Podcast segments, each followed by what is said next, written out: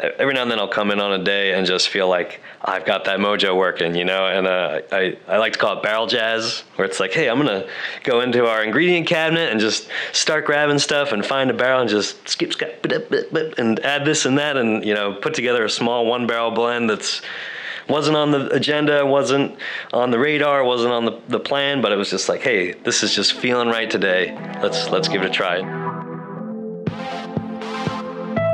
I'm Jeremy Storton. I'm a certified Cicerone and the Beerlandia columnist for 1859 Oregon's Magazine. I believe there's a story behind every brewery, every brewer, and every Oregon beer that finds its way into your glass. I'm on a mission to find those stories and bring them to you.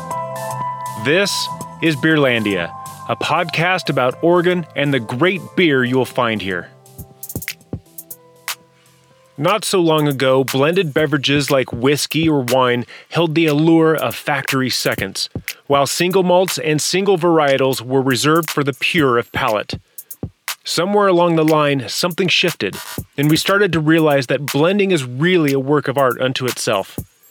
It's an opportunity for the master distiller or winemaker to express his or her own vision of flavor in the bottle. However, beer is different. With the exception of the occasional smash beer, single malt and single hop, beers are a blend of malt and hops already, yet it proudly serves the role of every person's drink for any occasion.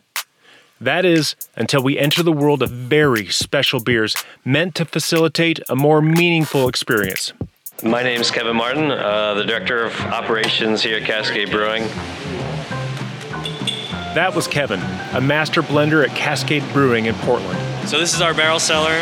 Um, we've got what we're looking at here is a block of about 1,100, maybe 1,200 oak barrels, different, uh, primarily Pinot Noir and Chardonnay from Oregon. But I really came from a wine background, which then brought me into the sour beer blending process. So uh, I always like to tell people that I'm um, a non-brewer posing as a brewer in the brewing industry.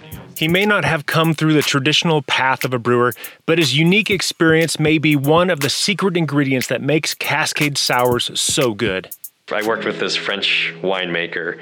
We worked in a cellar in Australia together, and I asked him what terroir meant, and he said it's the land, it's the sky, and it's the hand. And I thought that the hand was a really interesting one, and he said that the hand is is the, the people behind, because every winemaker is going to have a different technique, and and that's the same thing here. I mean, our approach to blends and to incorporating ingredients, I think, is is different from what other places are going to do. It's one of those parts of the process that, again, you know, it's, it's. He describes blending like art, where there are no right or wrong decisions, but a series of choices.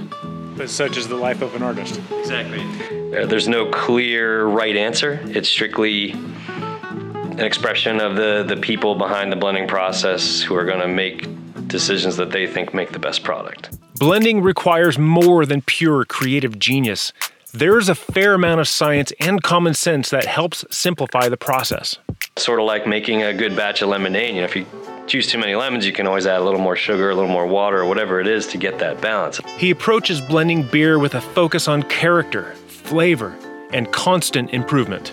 We don't make consistent beer, we make good beer consistently. And you know, every bottle we put out has a different, uh, has its own vintage year, so that we say, hey, if you see this project once and then you see it again, we may have made a lot of different decisions between the first batch and the second batch.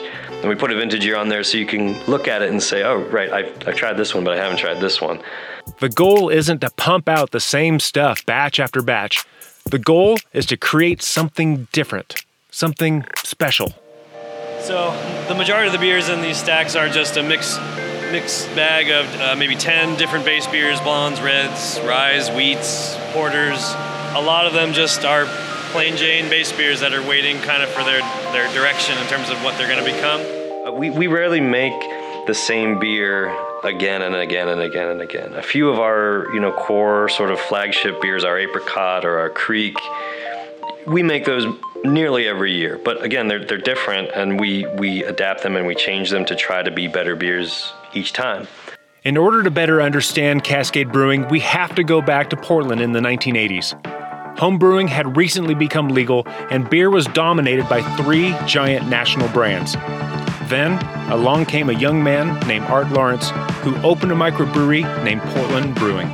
You know, Art really in, in the 80s, I think, you know, he was in that sort of first uh, uh, original uh, guard of, of brewers, the, the Widmers and the, the Ponzis with, with Bridgeport and uh, Art with Portland Brewing um, were some of the, the first you know, three big brewers. At this time, having a restaurant at a brewery was still illegal, a holdover from Prohibition 50 years earlier. A small group of beer pioneers banded together to change this law and set the stage for the upcoming craft beer revolution this law um, was such a huge step that basically opened the floodgates for craft brewing in Oregon. And I, I, think Art really was on the tip of the spear of that group to do so. In 1988, Art began the Oregon Brewers Festival, which is now one of the largest and longest running beer festivals in the country. And was involved with the inception of the Oregon Brewers uh, Festival, which still goes on to this day at the on the waterfront. By the time Art opened Cascade Brewing, he was already a force in the Northwest beer world, and his influence continued to expand. This legislation and the festival, and then starting uh, Cascade in '98, um, has put him at such such the center of a large network of, of brewers and breweries, and um, that just go all throughout you know the Northwest. But success is never guaranteed. Sometimes it takes an honest conversation with a good friend to help us move forward. If you talk to Art, he will uh, cite a conversation he had with uh, Don Younger, who you know started the Horse Brass and is very you know iconic figure in in Oregon beer, and he asked Art, "Why should I care about who you are and, and what you do in the beer you make?" This conversation forced Art to think hard about what he really wanted to do he began to ask himself some really hard questions. What can we do? How can we pull different pieces together to do something creative and, and new? And what they came up with was we have access to barrels from the wine industry. Uh, we have access to some of the, the best uh, you know, fruits in the country coming out of Oregon and Washington. So they wanted to make a beer that really relied on those two elements. Despite going in the opposite direction of the new IPA loving beer culture, his small endeavor began to build momentum. I think at first it just started with a side project, you know, one tap of sour beer, and then it started to get more buzz, and then that grew to two, that grew to three, and then it was like, well, we don't have enough room in this brewery for all the barrels we're starting to fill. Next thing they knew, the Northwest Sour had become a thing. By 2010, our barrel room was filled to the, the max. I mean, we could barely, you know, you know, you'd have to kind of pull in your, your gut a little bit to order, you know, to squeeze between barrels to get a sample. And so we just were, were busting at the seams. And so, you know, we, we moved over here. But when you're paving your own way in uncharted territory, questions tend to linger. Questions such as How long will this last? Are Northwest Sours a fad or a new style that's here to stay? And where do we go next? What direction is this sort of niche style beer going to go? Is it is it going to su- continue with success? Is it going to sort of fade a little bit? You know, the ebbs and flows um, really kind of always keep you on your toes. Ultimately, the answers to these concerns seem to lie within the beer themselves. Each beer is unique and offers a unique experience to those who enjoy them. They served a niche and something more meaningful. Our beers want to tell a story of a region uh, and of a time uh, and a place. It's now clear that Northwest Sours are here to stay. Art, Kevin, and the rest of the Cascade Brewing crew focus on sharing the experience of the region as well as a choice for the rest of us. It's not just a change in, in hop or a change in malt, um, but it's a change in the complete uh, sensory um, experience, and that then that comes with uh, different kinds of food pairings and and um, different even the glassware that you use and the bottle formats and all those things change, and so it, sours really are a nice counterbalance to IPAs. Cascade Brewing is often credited with developing the Northwest Sour, but it begs the question: What exactly is a Northwest Sour?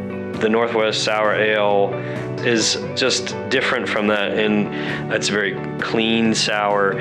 Um, and then i would say for the most part our beers are going to have a northwest ingredient like marionberries peaches apricots grapes cherries.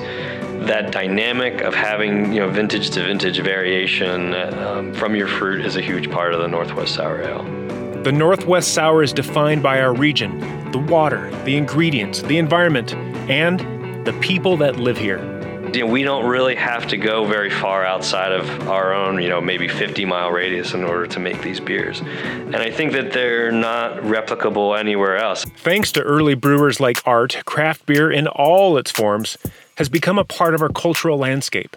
In a sense, it has come to define us craft beer I think has really has taken hold and has such a uh, strong has become such a po- strong part of the American uh, cultural fabric because it's it's interesting, it's engaging, it is an experience, it brings people together.